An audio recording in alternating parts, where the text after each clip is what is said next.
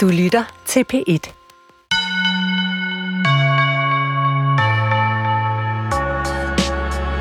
Maren Uthaug, i din nye roman, der hedder 11 procent, der har du oprettet et avlscenter på Lolland. Ja. Hvad foregår der der? Det er... Øh, altså, man måske starte med at sige, at det er jo en, en roman, der foregår i det, jeg kalder den nye tid. Øh, altså i fremtiden. Det er ikke en science fiction roman. Det synes jeg ville være synd både for science fiction genren og for min roman at kalde den det. Men den, så jeg kalder den, den foregår i den nye tid. Og i den nye tid er, er der ikke nogen mænd, der går løs i samfundet. Man, man, man er på et tidspunkt, øh, inden man er kommet til den her tid, blevet øh, træt af, at... Øh, eller man har opgivet at få mænd til at holde op med at begå vold og øh, kriminalitet og øh, voldtage og slå ihjel og sådan noget, som jo, det er jo dem, der står for den kedelige statistik. Øh, så man ligesom opgivet at få dem til at stoppe, og så har man reduceret dem i, øh, ligesom udfaset dem i samfundet, hvis man kan sige det sådan. Og nu er der kun en lille procentdel tilbage, og dem øh, opbevarer man på Lolland på et avlscenter, hvor man bruger dem til øh, både at avle børn og til øh, seksuel tilfredsstillelse for kvinder. Øh, hvad man nu kunne have lyst til. De er ligesom delt op i kategorier alt efter, hvad de er gode til. Ja, jeg synes, vi skal høre et lille stykke af din øh, roman øh, lige om lidt.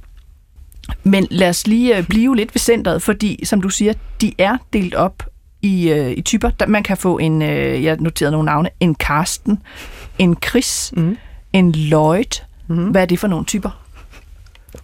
Altså en Chris er en, øh, er sådan lidt en all-round type, øh, som ikke rigtig gør nogen fortræd. Han er god at starte med, øh, fordi han, øh, han, han kan lidt af hvert, men er ikke skræmmende og har ikke nogen på den måde nogle specialiteter. Og øh, en Lloyd er, er den, som hun, min, min person, som er nede og besøge centret som meget ung, som teenager, han er, han er ligesom det næste skridt. Han er lidt, øh, måske lidt sjovere, har nogle lidt større hænder, og der er lidt mere gang i ham. Og, og hvad, hvad er en Karsten? nu, nu kan jeg faktisk ikke huske, hvad en Karsten er. Øhm, jeg har ændret navnet lige til sidst. Der er jo mange typer. Øhm, så du må lige, kan du lige minde mig på, hvad en Karsten er? Nej, altså det er simpelthen for frækt til, at jeg kan sige det. Så tror jeg simpelthen bare, at, øh, at lytterne selv skal øh, finde ud af i bogen her. ikke? Fordi, øh, og det skal jeg jo også sige, altså i den her udgave af skønlitteratur på P1, hvor jeg, din vært, Nana Mogensen, jo sidder her og er fuldstændig rød i hovedet, øh, der skal vi altså også tale om en roman, hvor der ordene, altså orgasme står utrolig mange gange. Ja. Og øh, hvor der er alle mulige øh, seksualformer udfoldet øh, på alle mulige måder. Det er sjovt alt sammen, og det får man også en fornemmelse af, at vi skal jo høre noget fra bogen her. Men spørgsmålet er også, hvor meget der er alvor. Det håber jeg også, vi kommer til at tale om mm. her den næste time. Altså det her med, hvis manden er avlstyr, hvad er kvinden så? Hvorfor er det her morsomt? Øh, og hvor bliver det alvorligt? Og er det her, du har lavet i den nye roman 11%, er det sådan en drømmefremtid, eller er det en mareridsvision? Øh, eller er det begge dele? Jeg synes, lad os da hoppe ud i det, fordi som du siger, vi er i en ny tid, det skal vi tale mere om lige om lidt, men, men lad os lige hoppe tilbage til det center, det er jeg utrolig fascineret af. øh, Så godt. øh, fordi øh, jeg tænkte, ja ja, der har været tale om mange centre på Lolland, men ikke et sådan. Jeg vil gerne have dig til at læse et par sider op øh, her er din hovedperson, øh, der er fire øh, hovedpersoner i øh, romanen, men der er en af hovedpersonerne, Vika, øh, som her er yngre, hun er teenager, og hun følges med den øh, ældre kvinde, midalderen er hun vel her, Eva, som arbejder som læge på, mm. på det her avlcenter, og Vika skal øh, indvis, og, og derfor er hun, øh, lad os prøve en rigtig mand første gang, så hvis du kan læse derfra og så over til, altså bare den der og ned. Jeg skal lige sige, at Vika, hun er den bedste i sin klasse til faget krop, og hun har glædet sig helt afsindigt til at skulle herned øh, og prøve en rigtig mand for første gang. Hun har øvet og trænet og studeret alt, hun overhovedet kunne. Og Så hvad, det er, hvad er faget krop? Jamen det er, hvor du blandt andet, øh, jamen du lærer din krop at kende på alle mulige måder, og her i den nye tid, øh, i og med at der også ikke er nogen mænd, så har de øh, både teoretisk og praktisk onani på skoleskemaet. Øh, hun er super dygtig til det, men øh, også meget spændt på den her øh, nye oplevelse, hun, hun har bestået. Hun, man skal bestå sin eksamen for at få lov til at besøge mændene. Nå, nu læser jeg fra side 140. Vika fuldtes med Eva til Lolland om morgenen og var mere nervøs, end hun havde forestillet sig, hun ville være. Tag det roligt, det er bare mænd, sagde Eva, og kunne ikke lade være med at more sig over hende. De gør der ikke noget. Men hvis de ikke er farlige, hvorfor kan de så ikke gå frit rundt blandt os, sagde Vika og bed i en neglerod. Det var i gamle dage, og ja, den frie mand slår ihjel, voldtager og stjæler, men sådan er det jo ikke mere, Eva lå. Den mand, du møder i dag, er både tæmmet, medicineret og chippet. Vi har fuld kontrol. Du skal bare læne dig tilbage og nyde det. Vika var lige del bekymret for mændene, hun skulle møde, og for at hun ikke kunne præstere. Det var nu, hun skulle vise, hvorfor hun var den bedste elev i kropsklassen. I morgen skulle hun igen til slangeundervisning, føle sig udulig og bagefter have kvalme i dagvis. Hun gik igennem den gule port og skulle tage sig sammen for ikke at tage Evas hånd. Det ville virke alt for barnligt. Rundt om dem var der fyldt med mennesker i lysegult tøj, der snakkede og lå. De var netop kommet på arbejde og skulle både fortælle om ting, der var sket i går, og planlægge den kommende arbejdsdag sammen. Flere kom hen for at veksle et par ord med Eva. Det var ikke kun blandt husets børn, hun var populær. Jeg følger dig til badene, så skal jeg hen til unghandlerne, men jeg har aftalt med Diana, at hun tager sig godt af dig i dag, fordi du er min familie. Diana var en smuk kvinde med stort rødt hår, der viste Vika faciliteterne. Vi har alle de dufte, alle de sæber, du kan have lyst til, og brusehoveder, der kan dusche dig, så englene synger. Det er dine ønsker, der sætter grænser, ikke os. Du må bruge lige så lang tid i badene, som du vil, men siden du er her for at prøve en hand, vil jeg foreslå, at du er færdig om en times tid. Medmindre du vil have massage og andre former for lindring først. Nej, sagde Vika, en time er fint. Hun var ikke kommet for ligger Daisy duftbad. Selvom den lille udsættelse føltes kærkommen nu, hvor mødet med en hand nærmede sig.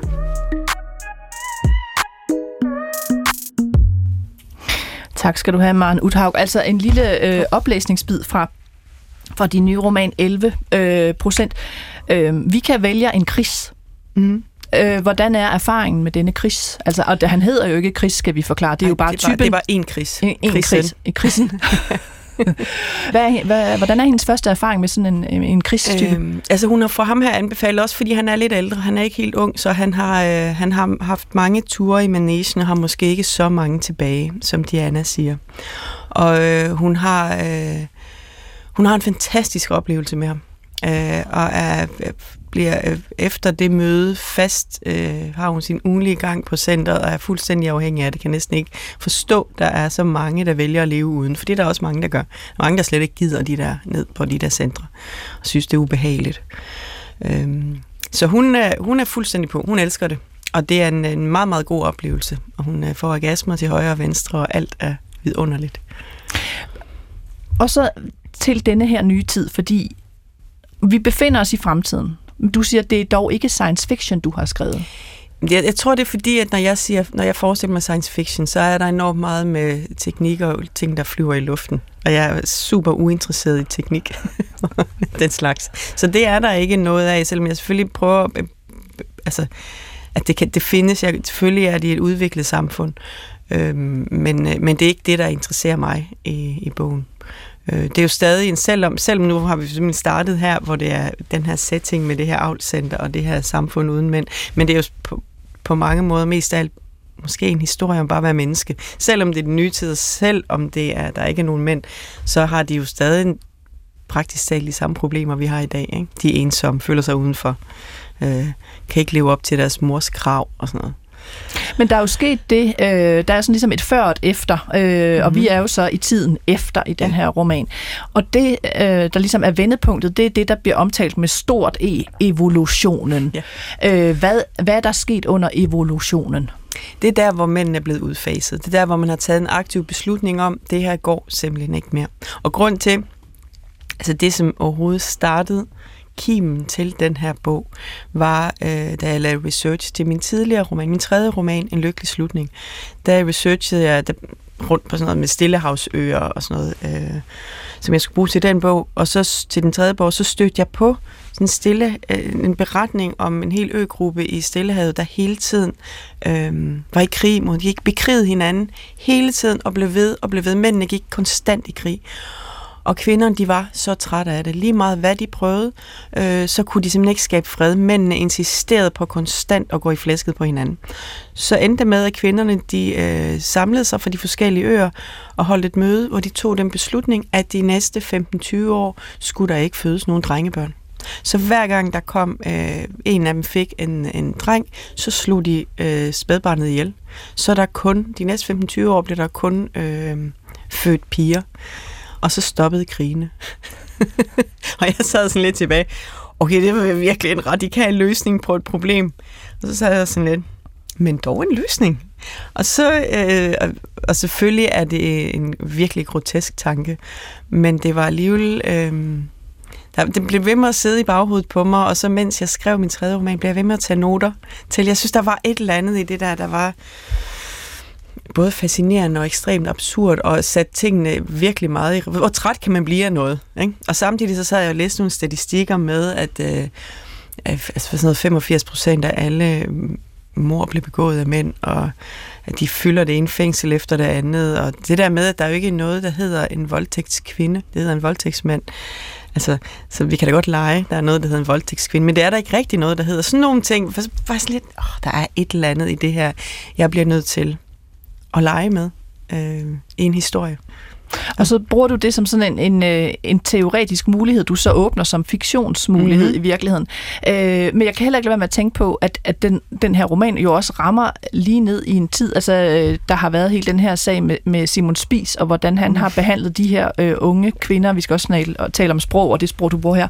Men hvordan han har behandlet øh, unge kvinder, øh, som han øh, så har haft øh, sex med og betalt for det, og nogen øh, måske under den kriminelle lavalder.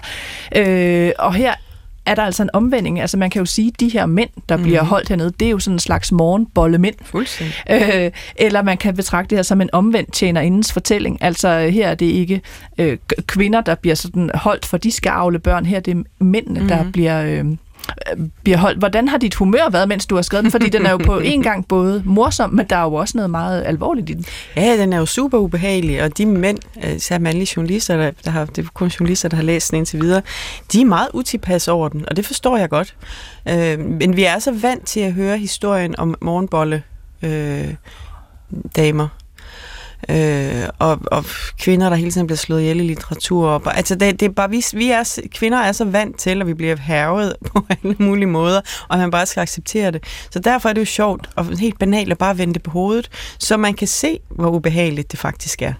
Øh, og, og det er jo ikke, og det er jo også det, jeg vil med bogen, at prøve, prøve at vende nogle af de her ting på hovedet, så man kan se, så man kan få øje på strukturen. At det hele den der patriarkalske struktur, som hele tiden slår kvinder i hovedet, prøv at vende det om og se, hvordan, hvor, hvor sjovt du så synes, det er. Og det er jo, altså det bliver jo sjovt, fordi det bliver næsten absurd, ikke? Øh, det er virkelig ikke noget, vi er vant til. Man kan se, at hov, det, det der er ikke særlig fedt, det der. Øh, men nu går det så ud over mændene i min, min bog. Og selvfølgelig har det da været... Øh, haft sine underholdende øjeblikke. Fordi jeg har jo frit spil. Det er jo det, der er så fedt, når vi skriver romaner. Det her det er jo ikke et politisk eller feministisk manifest. Det er bare, altså, det er bare, øh, det er bare litteratur. Det vil sige, at jeg kan finde på hvad som helst. Jeg må gøre fuldstændig, hvad jeg vil. Øhm, og læne mig tilbage og sige, øh, det er bare fiktion. Ikke? Så. Men lad os tale lidt mere om, hvordan det her samfund ser ud, fordi mm. nu taler vi jo om det som, som på et meget øh, teoretisk plan, men mm. din øh, roman, og, vi, og jeg skal nok præsentere de her hovedpersoner, hvor altså, der er fire kvinder, vi har lige mødt et par af dem mere, men, men der er også meget ja, fysiske beskrivelser af mm. dette øh, samfund. Øh, man har taget det meget øh, alvorligt, det her med, at man ikke vil have det, man kalder patriarkalske strukturer mm. mere. Så man har ligesom både lavet bygninger, veje og alt mm. muligt forfalde. Det, det virker som om, det er sådan en ruinhåb. Mm. Hvad, er, hvad er tankerne øh, bag det hos de her kvinder? Hvorfor har de lavet hele øh, infrastruktur, alting forfalde i det her samfund? Altså det der er tanken, det er, at der er jo på en eller anden noget meget øh, sådan noget brutalt og maskulin i at smadre noget og bare sætte noget nyt ovenpå. Så det har man valgt ikke at gøre. Man har ligesom valgt, at de her patriarkalske byer, altså de med de firkantede huse og de lige veje, og især de store villaer, de store kasser, der ligger der, de skal have lov til at blive opslugt i naturen. Naturen skal gøre rent efter... Øh, efter mændenes overgreb på planeten. Så de, lader, de har lavet alle bygninger og sådan noget stå og venter på, at naturen ligesom opsluger det af sig selv. Øh, så har de selvfølgelig, nogen har lidt nogle diskrete måder at hjælpe det på vej på, med lidt nogle rotter og nogle særlige planter, sådan noget japansk bambus, der kan virkelig vokse med lynets haste, bore sig ind i murværk og sådan noget, for at se, om man kan få det til at smuldre hurtigere. Fordi det er meningen, at tingene bare skal spises af naturen, og når naturen så har et øh, alt øh, det patriarkalske affald, så bygger man ovenpå. Øhm, så der er mange af, altså en af mine andre hovedpersoner, Medea, som bogen starter med, hun bor i øh, det gamle Frederiksberg. Øh, altså her i København? Her i København. Faktisk hvor jeg selv bor. Som nu er blevet slum? Som nu er slum. Det altså er i sådan, denne fremtid? Ja, det er Frederiksberg slum, hedder den. Og det er, der, der er ikke mange huse, der står oprejst, øh, men nogen gør. Man må gerne bo der. Der er ikke så mange regler, man må gøre, hvad man vil. Øh, så man må gerne bo i de patriarkalske bydele, men der bliver set lidt ned på det, og man synes, det er lidt ulækkert. Sådan lidt, åh, tænk at du kan få dig selv til at bo her, og sidder de dårlige energier ikke i murene og sådan noget. Men, øh, men så længe der bor nogen, så holder de jo også husene lidt ved lige. Selvfølgelig er de faldefærdige og sådan noget, men, men der, hvor der er stadig liv, bliver der jo holdt noget bliver murene jo holdt oprejst. Ikke?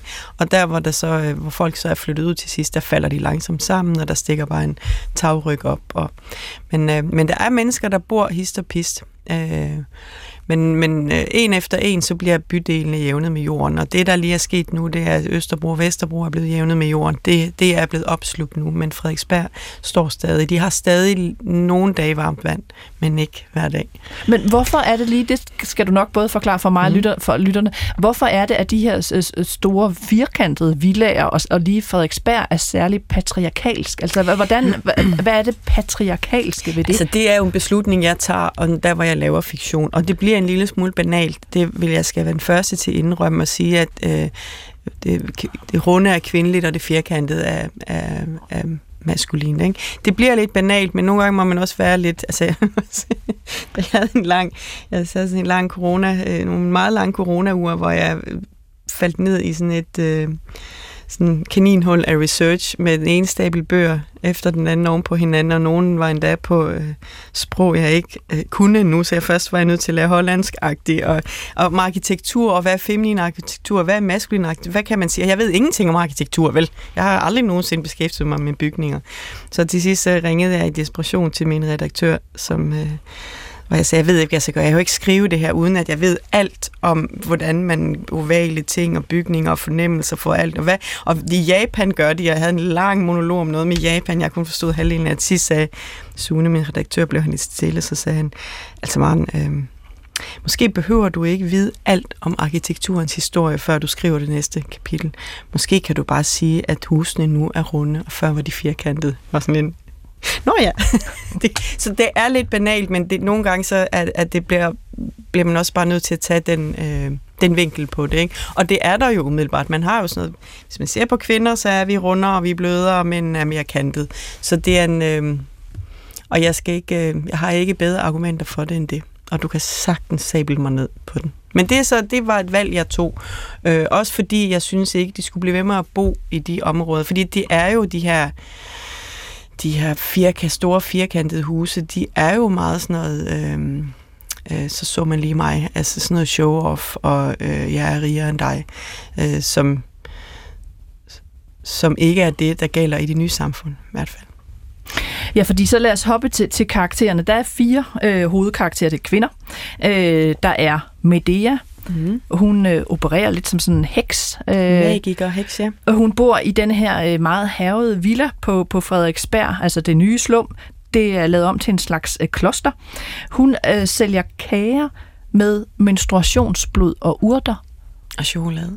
Ja, den ingrediens havde jeg simpelthen glemt, fordi jeg var så øh, øh, selv jeg, og nu får jeg sikkert øh, øh, skud af alle mulige kvinder, øh, altså kager med menstruationsblod, altså jeg var sådan ved at blive fuldstændig kvalt der. Altså det er kærlighedskager, og det er faktisk en opskrift, jeg har fundet i en heksebog. Så øh, den nappede jeg. Øh, og hvorfor bager hun dem? Det, hun bager dem for at sælge dem. Øh, hun sælger dem, sælger dem op øh, især til, altså hun har en bod ved vejen, hvor folk så kan købe alt muligt mod dårlige ånder, og for at få nogen til at elske dig, og øh, hvis du er i træt af duer, og alt, hvad, alt muligt kan du købe i den der bod. Men hun sælger dem også op til øh, Ludergaden, som er lige op omkring hjørnet, Gammel Kongevej. Øh, der bor mandedamerne med påsyede silikonepeniser, og tilbyder også øh, sex. De er ikke sådan helt tilladte, men heller ikke helt forbudte. Så hvis ikke Man man vil prøve en rigtig han på avlscenteret på man- Lolland, så kan man tage til Gammel Kongevej. Så, så kan man øh, besøge en af mandedamerne der, og der sælger hun, øh, har hun en god ven. En af dem er hun blevet gode venner med, og hun sælger kærlighedskager til ham, som han giver til sine kunder, inden de går, og så bestiller de nye tider. Så det var, øh, det var Medea øh, med de her herlige, øh, hvad hedder det, øh, kærlighedskager. Så er der Vika, som vi lige har mødt her. Hun er præst. Vi skal nok tale om, hvad for en, type kristendom det er, men en helt anden type fra en lang kvindelig præsteslægt. Så er der den kvinde, der hedder Stille. Mm-hmm. Bliver hun kaldt den tavse kvinde i klostret, mm. øh, som har en spændende historie. Hun, øh, hun bor sammen med Medea. Og så er der Eva, som vi også mødte, øh, som bor sammen med øh, Vika i det her rundhus, altså et bofællesskab, og hun arbejder på avlscenteret som læge. Ja. De skiftes til at fortælle historien, altså der er dele, hvor de hver ligesom er i centrum. Mm. Plottet er øh, ret simpelt. En dreng er løs. Mm. Og hvad skal de gøre ved det? Vi skal ikke komme ind på, hvem han er lavet af, og hvad der sker ham, men altså, øh, en dreng er løs. Der er pludselig en dreng uden for avlscenteret. Uden for avlcentret. Hvad skal de gøre ved ham?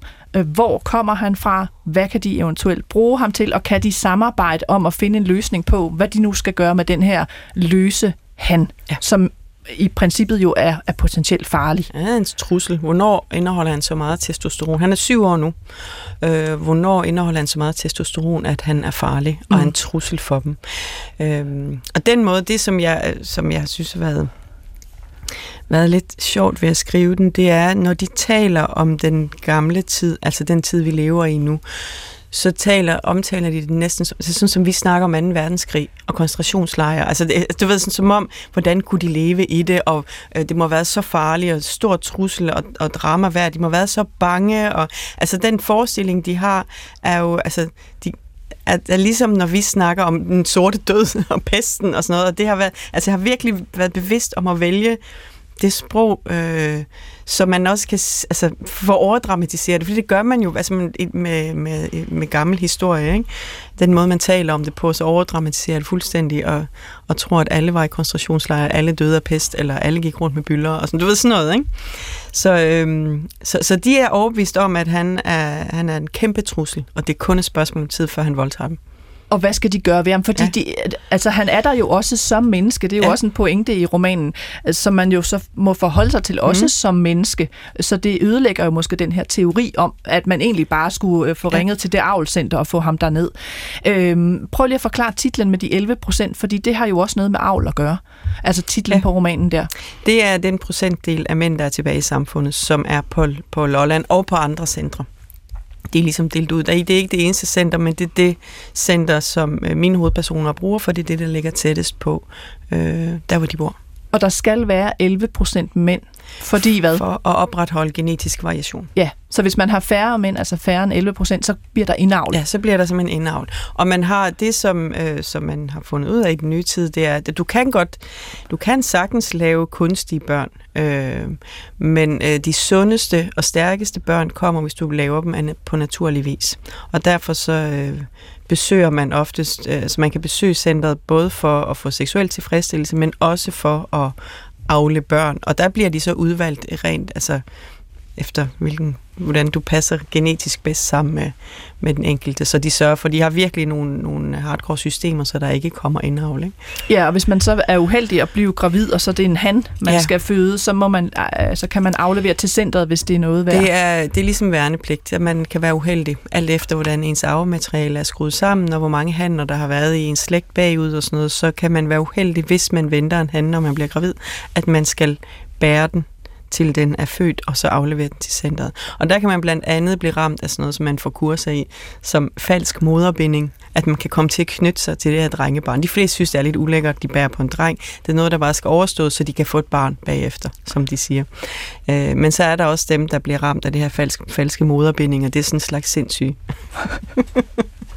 og der, men, men det er jo, fordi der er jo også et oprør i det her samfund et eller andet sted. Ikke? Der er jo nogen, der er blandt andet Medea, der, der protesterer mod de her centre, og der mm. er en term, som jeg synes var meget interessant, som du arbejder med, øh, for dem, der ikke ligesom øh, kan tage alt den her dogmatik ind øh, og gøre det til deres, og dem, der tænker, øh, hvad skal man sige, oprørske tanker. Øh, hvis man bliver taget i det, så kan man blive gjort det, der hedder tænksom. Der er de tænksomme. Hvad, hvad er ja. det for en form for straf, hvis man øh, ikke ligesom æder den her dogmatik med? Det er, hvis du på en eller anden måde ikke øh, arbejder med fællesskabet. Hvis du er... Øh, hvis du gør noget, der viser, at du ikke, altså, ja, at, at du ikke løber med, men løber imod, eller stikker for meget af, eller altså, at hvis, altså selvfølgelig der er meget plads til at gøre, hvad du vil, men der kan også være noget, der rent faktisk skader fællesskabet, og det går ikke.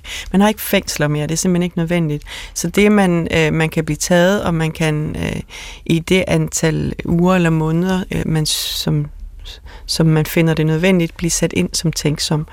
Og der bliver du simpelthen sat i øh, sådan nogle væksthuse, som er, øh, hvor jeg har lavet mig inspirere af dem, der er i Aarhus. De store, to store kubler, der står med sådan bryster mod himlen. Ikke? Øh, bor du der og passer planter og må ikke tale andet end med din coach, hvor du så ligesom skal øh, meditere og finde ind til dig selv. Så det er sådan en slags meditationscamp, som nu er fængsel.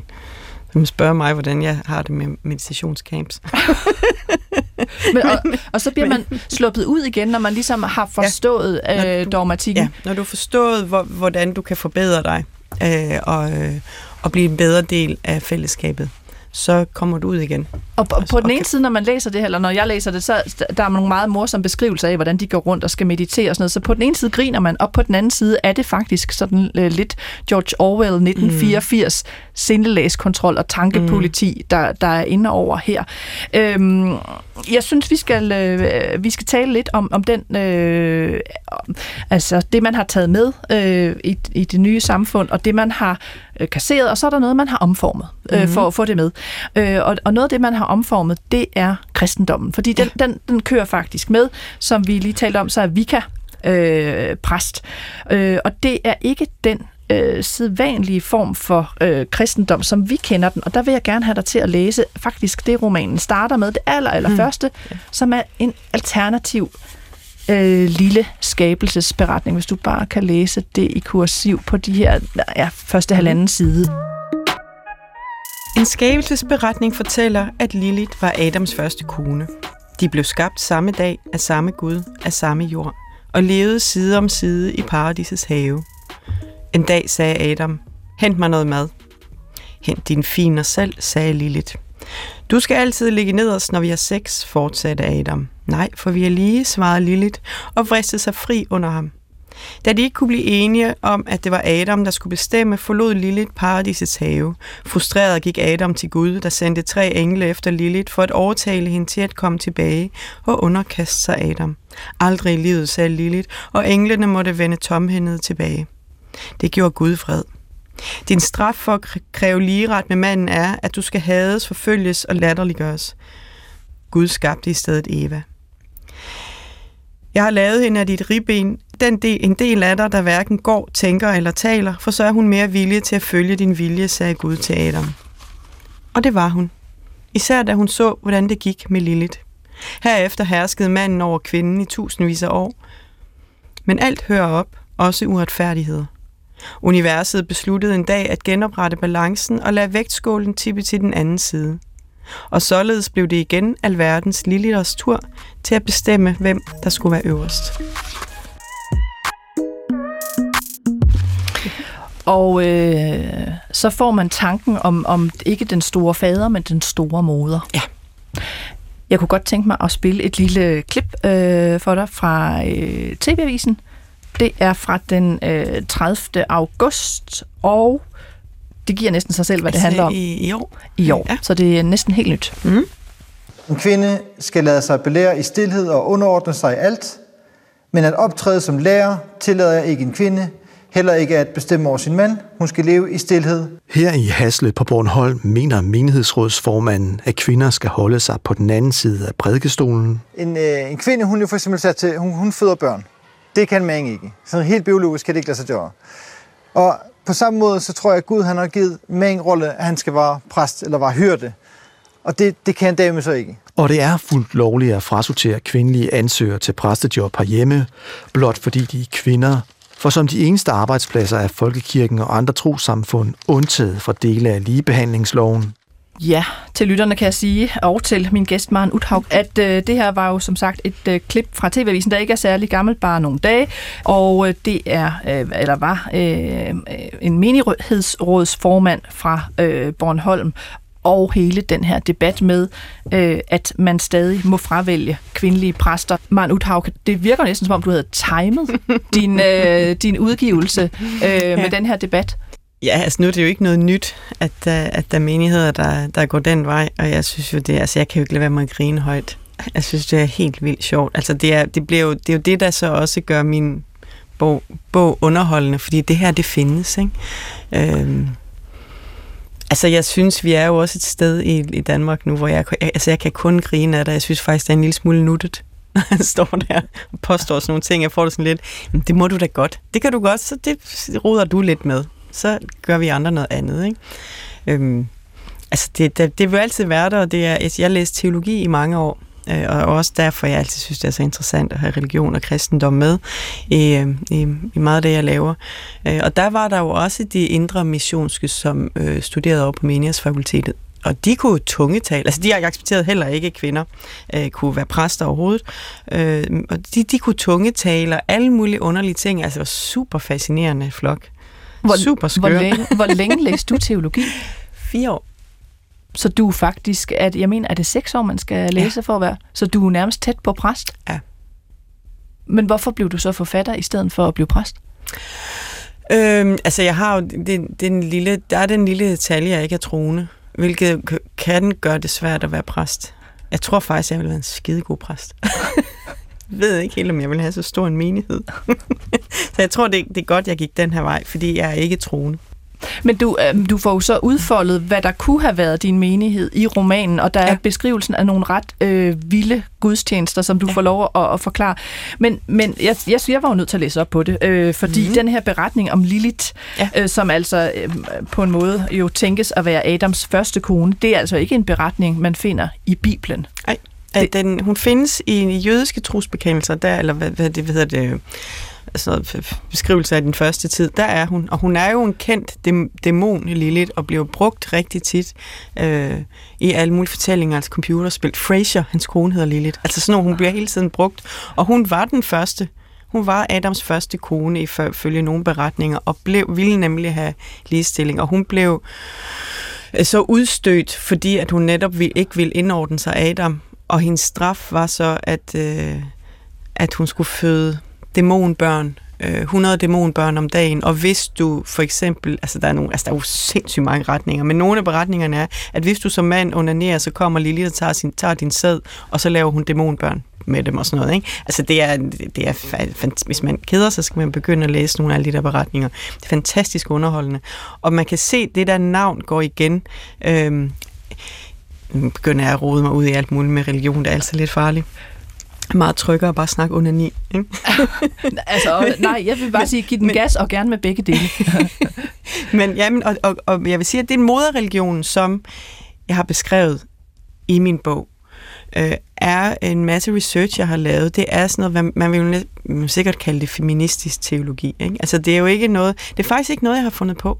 Det er noget, jeg har researchet mig frem til, som jeg så har puttet ind i romanen, og jeg har rejst rundt ned på Kreta og gået fra det ene øh, gravsted eller tempelruiner til det andet, hvor der netop var moderreligion, og lige præcis der har man gjort virkelig mange fund, der tydeligt indikerer, at før der kom de her judæiske religioner, før kristendom, jødedom, alt andet, så var der en moder, øh, Øh, som havde en søn, som døde hvert år. Øh, så, og det man mener, det er, at øh, så kom sådan noget som kristendom blandt andet, eller judæisk, dem der har Jesus og Gud og sådan noget, øh, kom og øh, at blive ligesom skabt i trods, fordi at de, hun sad moderreligionen med alle hendes præstinder. De sad jo på al magten. Så det kom faktisk som mere sådan en, en politisk modstand end en øh, religiøs modstand, at de ville have. Og så var de jo nødt til at skabe en fader. Men det er jo, som også er sjovt, det er, at, at alt, der skaber liv, er jo kvinder. Der har han jo ret i ham, der nuttet fra før. Ikke? Menighedsrådsformanden, ja. ja. Han har jo ret i, at det er kvinder, der skaber liv. Derfor er det jo fuldstændig mod naturens orden at have en fader, der skaber liv.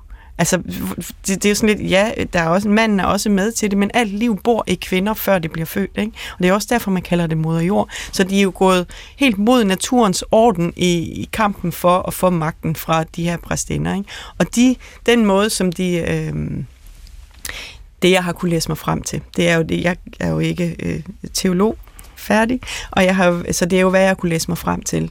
Øh, og de siger, at øh, de her præstinder, de, øh, for at hylde moderen, så dyrkede de sex i templerne, og de hentede mænd øh, nede i landsbyen, som fik den, det store privilegie at komme op og, have, og dyrke elskov med dem for at hylde, hylde moderen, og så blev nogle af dem gravide og sådan noget. Og for lige at vil slå en lille krølle tilbage til det med Lilith, øh, så hende, der hentede i nogle beretninger, hende, der hentede mændene ned i landsbyen, hed en Lilith. Så derfor så blev hun også demoniseret. Ikke? Altså hvis du bliver banket på døren, og der står en Lilith, så får du dæmonbørn. Pas på. Ikke? Så på den måde får de alle historierne til at passe sammen. Det er så sjovt. Øhm, men de her præstinder, de havde så slanger, Øh, det var det helligste dyr. Det var, det var slangen, der talte til dem. Moderen talte til dem gennem slangerne, så slangerne var det klogeste, helligste dyr, og de opfostrede dem i de her templer. Så holdt de gudstjenester under træerne, under frugttræerne. Øh, og her har vi så hele øh, kimen til vores øh, skabelsesberetning. En kvinde, der står under et træ og lytter til en slange det øh, får der smidt ud af paradis. Men det, siger man, var simpelthen den måde, man dyrkede religion før med moderen og sønnen. Ikke? Så havde hun en søn, som øh, både var hendes elsker og hendes søn, det så man sådan lidt stort på, tænker jeg, øh, og så, som, øh, som døde hvert år, når øh, vinteren kom og genopstod med foråret. Ikke? Så der er simpelthen så mange ting, som er gået igen i... Øh, i den kristne religion, for eksempel. Ikke? Og jeg synes jo, det er, det er ekstremt underholdende. Øh, håber ikke, jeg er den eneste. Og, øh, og det, som jeg så selvfølgelig, det de så gør i min roman, når der kommer til den evolutionen pludselig brageløs, og mænd er super upopulære, så kan de jo nok godt regne ud, og kan det kun et spørgsmål om tid, før vi også får kniven. Her har vi en mandlig Gud med hans søn, med 12 disciple, med penis, og vi har en den hellige ånd, som helt sikkert også er maskulin. Ikke? Så, øh, så hvad gør vi? Og de graver så, de begynder så at finde frem til nu, hvor det ikke er mænd, der sidder på alle gamle fund og sådan noget, så begynder det åbenbare det sig for dem, den her moderreligion, der eksisterede før, og så switcher de tilbage til den, til den originale, oprindelige religion. Og på den måde får de kristendommen til at leve videre. De har så også slanger i deres, øh, de genindfører slangerne i deres gudstjenester. Øh, og, øhm, og, ja, og, og, også... og deler frugt ud og sådan nogle ting. Så de tager mange af de der gamle elementer og putter ind i, men det er stadig den, op, man kan sige, de retter lidt i Bibelen. Men det har man jo altid gjort. Altså det, det, fra min gode gamle teologidag kan jeg da huske, der hele tiden var de her øh, kirkemøder i hvad, sådan noget Nikea, nu ved jeg ikke, om jeg husker det rigtigt, i 322-agtigt. Øh, helt sikkert forkert årstal. Men det var altid sådan noget med, okay, hvordan får vi Jesus til at blive født? Fordi det der med at komme ud af øh, tidskonen på en kvinde, det er super urent og klamt, det går ikke. Hvordan kan vi få ham født? Kan han være kommet ud af øret? Og sådan noget, ikke? Altså alle mulige gode idéer til, hvordan vi får det her til at passe ind i historien, og så er de gået ind og rettet lidt i Bibelen, rettet lidt hist og pist, ikke? Så det tænkte jeg, det gør man, jeg snakker også om et stort kirkemøde, der har været i et særligt årstal, hvor man netop ændrede det til den nye moderreligion. Øhm, så det har, jo, altså, det har jo også været ekstremt underholdende at arbejde med, og se, hvad for nogle knapper man kunne skrue på. Ikke? Men øh, Maren Uthav, kan du forstå, hvis der sidder nogle lytter derude, der tænker, okay, hun siger, at det her ikke er et kamufleret feministisk manifest, men alligevel har hun lige drejet hele kristendommen mm-hmm. øh, i en helt øh, vild øh, kvinderetning. Mm-hmm. Øh, hun har skabt et øh, samfund, godt nok i fiktionsform, hvor mænd er øh, avlsdyr, og hvor øh, kvinder altså kører hele skidtet selv mm-hmm. med en egen dogmatik. Mm-hmm. Så hvordan kan du sige, at det ikke er et kamufleret? Altså nu har du, jeg kan godt høre det, når vi sidder og taler om det på den her måde, men jeg ved jo, at du har læst bogen, ikke? Og du har jo så svare på mig, er det et godt samfund, jeg har fået lavet? Er det det perfekte samfund? Har du lyst til at leve i det samfund? Og det er jo det, det svinger hele tiden, vil jeg sige. For på den ene side, og vi kommer faktisk også til noget nu, der, der handler om noget andet alvorligt, altså det her med, med, med det sproglige og vold mm. for eksempel. På den ene side kan man sige, i det samfund, du har skabt her, der er ikke øh, overfald på kvinder, der er ikke vold mod kvinder. Kort sagt, man skal ikke være bange for at gå alene hjem om aftenen. Mm. Øh, og der er ikke MeToo-sager på Nej. den måde. På den anden side er det jo et frygteligt samfund, fordi man har skåret det, man kunne kalde den ene side af det naturlige væk, nemlig manden.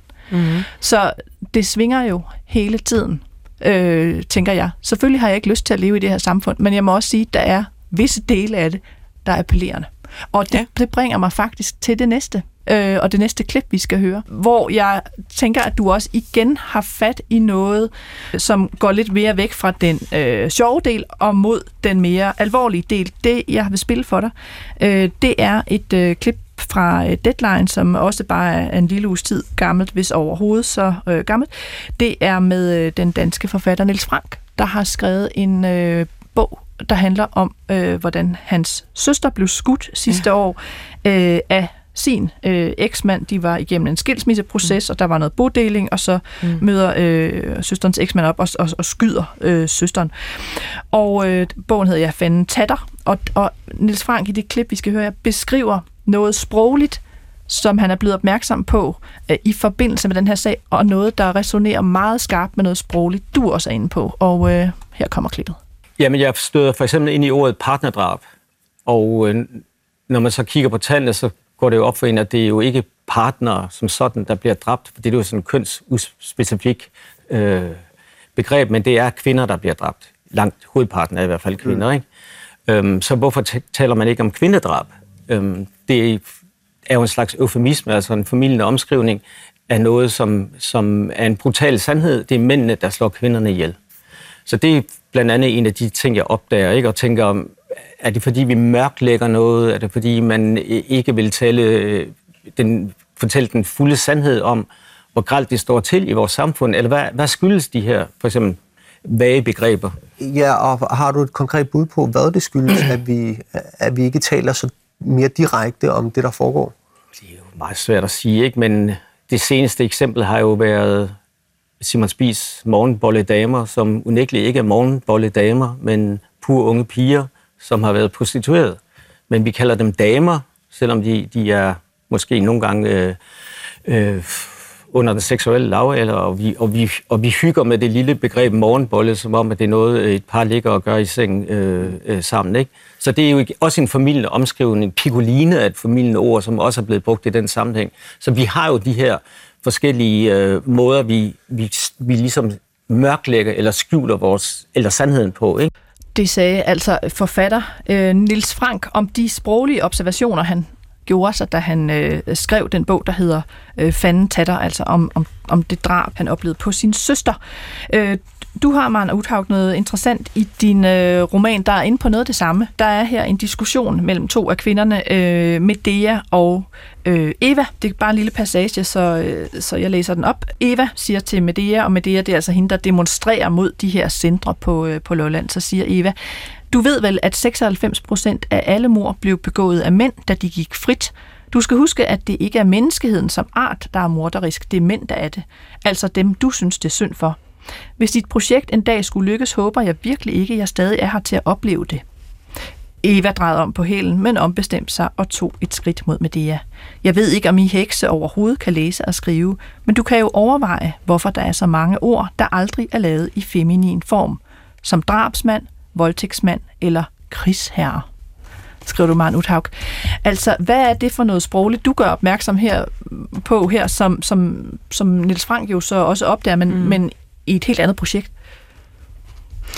Altså det, altså det er jo, at, at øh, mange af de, altså det, jeg tror, det er noget med, at der er 117 ord i ordbogen, der ender på mand, og så er der 14, der ender på kvinde. altså der kan vi jo for eksempel også starte, hvor, hvor, hvor, øh, hvor, hvor meget den patriarkalske struktur er inde over vores sprog også, ikke? Det er jo en ting. Men det, som man også kan bemærke, det er, at de ned, alle de nederen ord, mange af de nederen ord, altså der, vi, vi tager selvfølgelig sådan noget med tøse, halløj, ikke?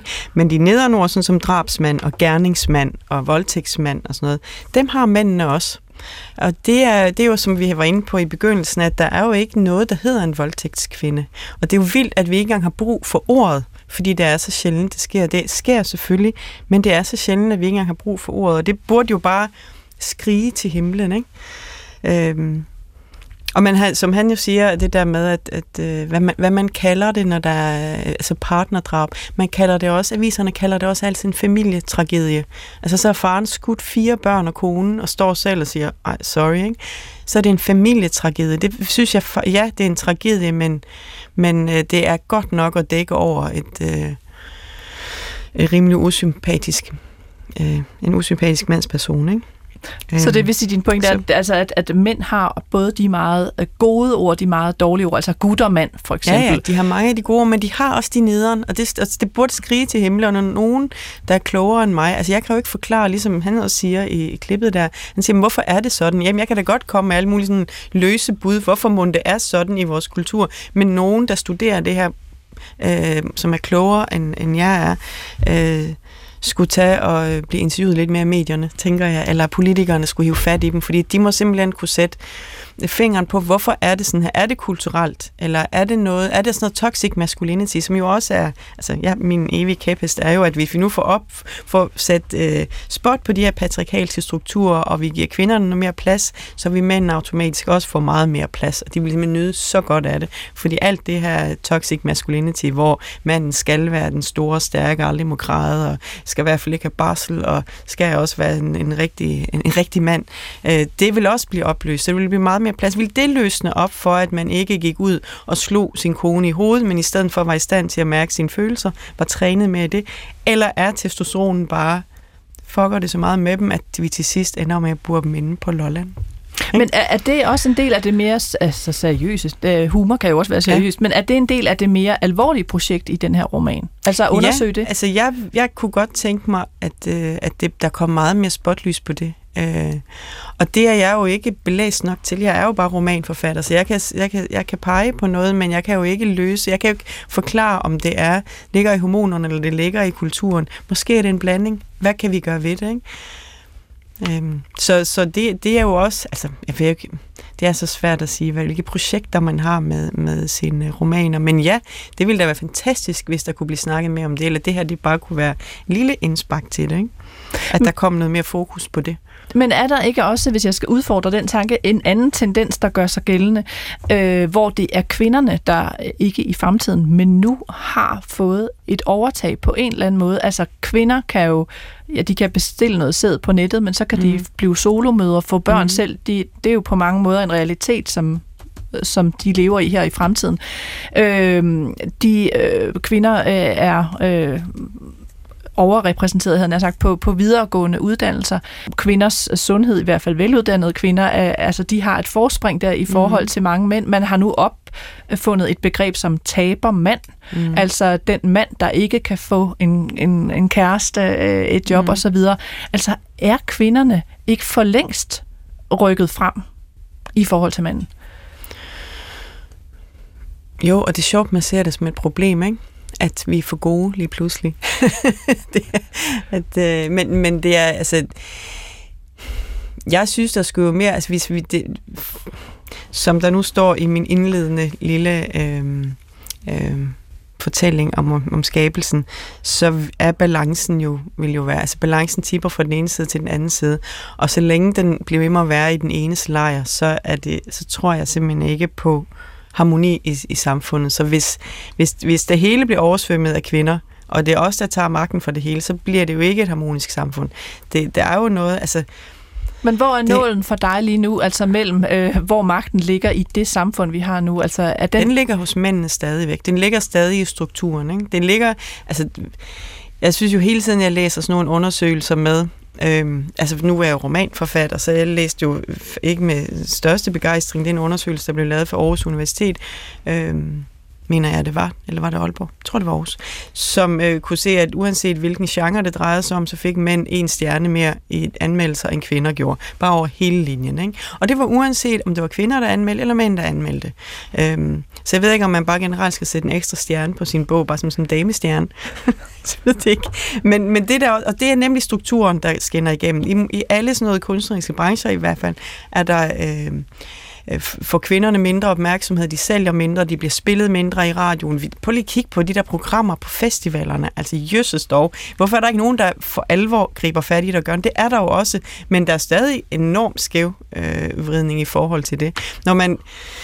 Øh, ej, nu får jeg virkelig snakkeren på, men for eksempel, der en af de undersøgelser, jeg også læste om, var, at øh, man, lavede nogle, man lavede et forsøg med nogle fokusgrupper både i USA og i Norge, man gjorde det samme. Man havde et CV med en kvinde, der hedder Katrine, der findes i virkeligheden. Hun er 35 år, hun har to små børn, hun har en god uddannelse, hun har en lederstilling. Hun skal søge et job. Så laver de en Kenneth, eller et eller andet hedder han, ved siden af. Han findes ikke, men han har præcis de samme kvalifikationer som hende. Hvad synes fokusgruppen om dem? De er helt med til hinanden i uddannelse og børn, og hvornår de skal gå og sådan noget. Ikke? Og alle synes, at øh, Kenneth, han lyder bare som en super herlig fyr, og blød og varm og sådan noget, og har børn, og han er sikkert en skidegod far, han leger sikkert med dem i weekenden og sådan noget og alle synes, at hun lyder som en bitch og hård, og hun er en dårlig mor, og altså, man bliver jo så træt, fordi der kan man bare se, hvad det er for en struktur, vi er op imod. Øh, vi skal på en eller anden måde performe både bedre, men vi får alligevel ikke lov til det. Ikke? Altså det er, og det er den, som... Øh, som jeg synes, vi for alvor skal gøre op med. Så kan vi jo godt oversvømme alle universiteterne, hvis vi ender med at ikke få stillingerne alligevel, fordi vi er nogle bitches, bliver vi set på, kolde og kyniske. Ikke? Øhm, men der kunne jo godt sidde nogle lytter derude, der tænker, jamen nu har vi lige haft det her store opgør med øh, krænkelser, ofte begået af mænd, mm. altså hele MeToo. Mm. Så nu er vi øh, jaget over i et eller andet reservat, hvor vi ikke engang må give kvinder et øh, kompliment, øh, uden der sker et eller andet. Ikke? Øh, og øh, hvorfor opfinder du overhovedet en, en, øh, en avlslejr? Øh, vi har jo på en eller anden måde allerede fanget manden på Tinder, så kan vi sidde og swipe ham til og fra, som vi har lyst til. Øh, altså, tænker du... Men nu lyder for du også kvinder til lyde kolde og kyniske igen. Bare fordi vi har en aktiv seksualitet, og vi gerne vil knalde nogen fra Tinder, så er vi også bare, sidder vi der og vælger ham til og fra. Altså, sådan er det jo ikke. Og vi, altså, jeg synes jo også hele tiden, hver gang jeg i hvert fald har talt med mandlige journalister, skal jeg hele tiden fortælle, at jeg altså faktisk virkelig godt kan lide mænd. Og jeg har faktisk haft den samme mand nu i 19 år. Ikke? Jeg har faktisk utrolig godt lide ham. Og jeg har også, der er også mange andre mænd, jeg synes er super flinke og søde. så det er jo, og jeg synes jo, så det er jo ikke sådan, at kvinder bare sidder og vælger til og fra og skalter og valter og sådan noget. Altså vi elsker jo også de her mænd, og vi vil jo gerne være i relation med dem, og vi vil jo gerne øh, have en, der elsker os, og som vi laver børn med, og øh, det er jo slet ikke det, det handler om. Så det er jo ikke, og jeg synes jo også, den ændring, jeg synes begynder at ske, det er, at flere og flere får øje på den her struktur, også mænd, og begynder at gå med med sådan en selvfølgelighed. Og især den nye generation. Jeg synes, de unge fyre, der, nu har jeg tre døtre, øh, teenager, og de unge fyre, de har både kærester og venner, de har altså et helt andet sindelag de vil da skide på, at nogen kalder dem bøsser, for eksempel. Hvis vi i 90'erne var det sådan noget, ej, du skal ikke sige, at jeg er. Øh, og de, de venner, jeg havde der, men, men øh, altså en helt anden øh, løsluppenhed over for egen seksualitet og rummelighed. Og, så jeg har, jeg har stor håb for, for, øh, for fremtiden. Jeg tror simpelthen, at den nye generation øh, de kommer til at rykke på det. De, de kommer til at stå på skuldrene af det, vi ligesom har formået. Ikke? Og så kommer de til at rykke på det på en helt ny måde. Altså, jeg får hele tiden at vide, at jeg er ikke feministisk nok derhjemme, skal vi bare lige sige. Altså, også selvom jeg har skrevet den her bog, synes de er sådan lidt, ej, nu må jeg lige tage mig sammen. Maren Uthaug, det, det, det leder mig jo nok til det sidste spørgsmål i den her samtale. Øh, vi har jo talt om, at det her øh, en Marits øh, vision for fremtiden, eller er det et ønskesamfund? Mm. Jeg lagde ud med det her avlscenter øh, på Lolland med alle de her øh, typer. Nu siger du så, at du har haft den samme mand i mange år, så det her det er jo sådan en, et tænkt eksempel. Men vil du selv kunne have gået på sådan et avlscenter? Ja, det vil jeg nok godt kunne. Øhm, det vil jeg nok godt kunne. Men jeg vil nu foretrække min mand alligevel, tror jeg. Men det tror jeg da godt, man ville kunne. Hvis nu det var sådan et samfund, jeg tror, hvis det var sådan samfundet var indrettet, altså nu skal jeg tror ikke bare, hvis der var et avlscenter på Lolland, så tror jeg ikke, jeg ville frekventere det øh, som det er nu. Men hvis samfundet var skruet sammen på den måde, så kan jeg ikke se noget øh, problematisk i det, altså andet for mændenes side, men for kvindens side. Ikke? Øhm, men jeg tror en måde, det som jeg også har virkelig lyst til at sætte på, altså grund til at jeg siger, at det vil jeg nok godt kunne, det er måske også provokerende, bliver hængt ud øh, offentligt på alle mulige måder. Men, men, øhm, men jeg tror, det er det der med, det, som jeg også gerne vil prøve at gøre op med, grund til, at der er så meget med kvindelig seksualitet i bogen, det er at prøve at gå op mod den der, at man kan slot en kvinde. At en kvinde også kan få lov til at have en aktiv, sund, glad seksualitet, uden at, øh, at man er klam og en luder. Ikke? At, at, øh, fordi det der med, at man kan, hvis der er, har været alt det her de sidste par år, hvis der er øh, en pige har sex med en dreng, og det bliver filmet og lagt på nettet, så det er hende, der bliver shamed. Ingen siger noget om den der gut, der var med i akten også. Ikke? Øh, og bare det, at man kan slot-shame den ene, men ikke den anden, det, det er jo så himmelråbende uretfærdigt. Øh, så bare, og det er jo sådan noget med, at vi skal være lidt bly viol, og vi må ikke helt, helst ikke øhm, øh, være for aktive, eller vi bliver kaldt aggressive. Hvis vi bare har en lille smule appetit, så er vi enormt aggressive, og så er det slet ikke øh, atroværdigt for, du ved, i kulturen. Nu synes jeg, det er noget andet, når man møder mænd ude i verden. Ikke? Men, øh, men, det har, men det har en... Øh, vi, jeg synes simpelthen, vi bliver undertrykt der, og jeg tror simpelthen ikke, vi får nogen ligestilling, reel ligestilling, før vi også har seksuel ligestilling, hvor vi også skal få lov til at tage for os, når vi har lyst, som mænd altid har kunnet. Manu, tak, tak fordi du var med. Selv tak. Skønlitteratur på P1 er slut for denne gang. Romanen 11 procent, skrevet af Maren Uthaug, udkommer senere denne uge på forlaget Lindhardt og Ringhof. Og bogen Fanden Tatter af forfatter Niels Frank, som vi omtalte tidligere i udsendelsen, er udkommet på forlaget Gyldendal.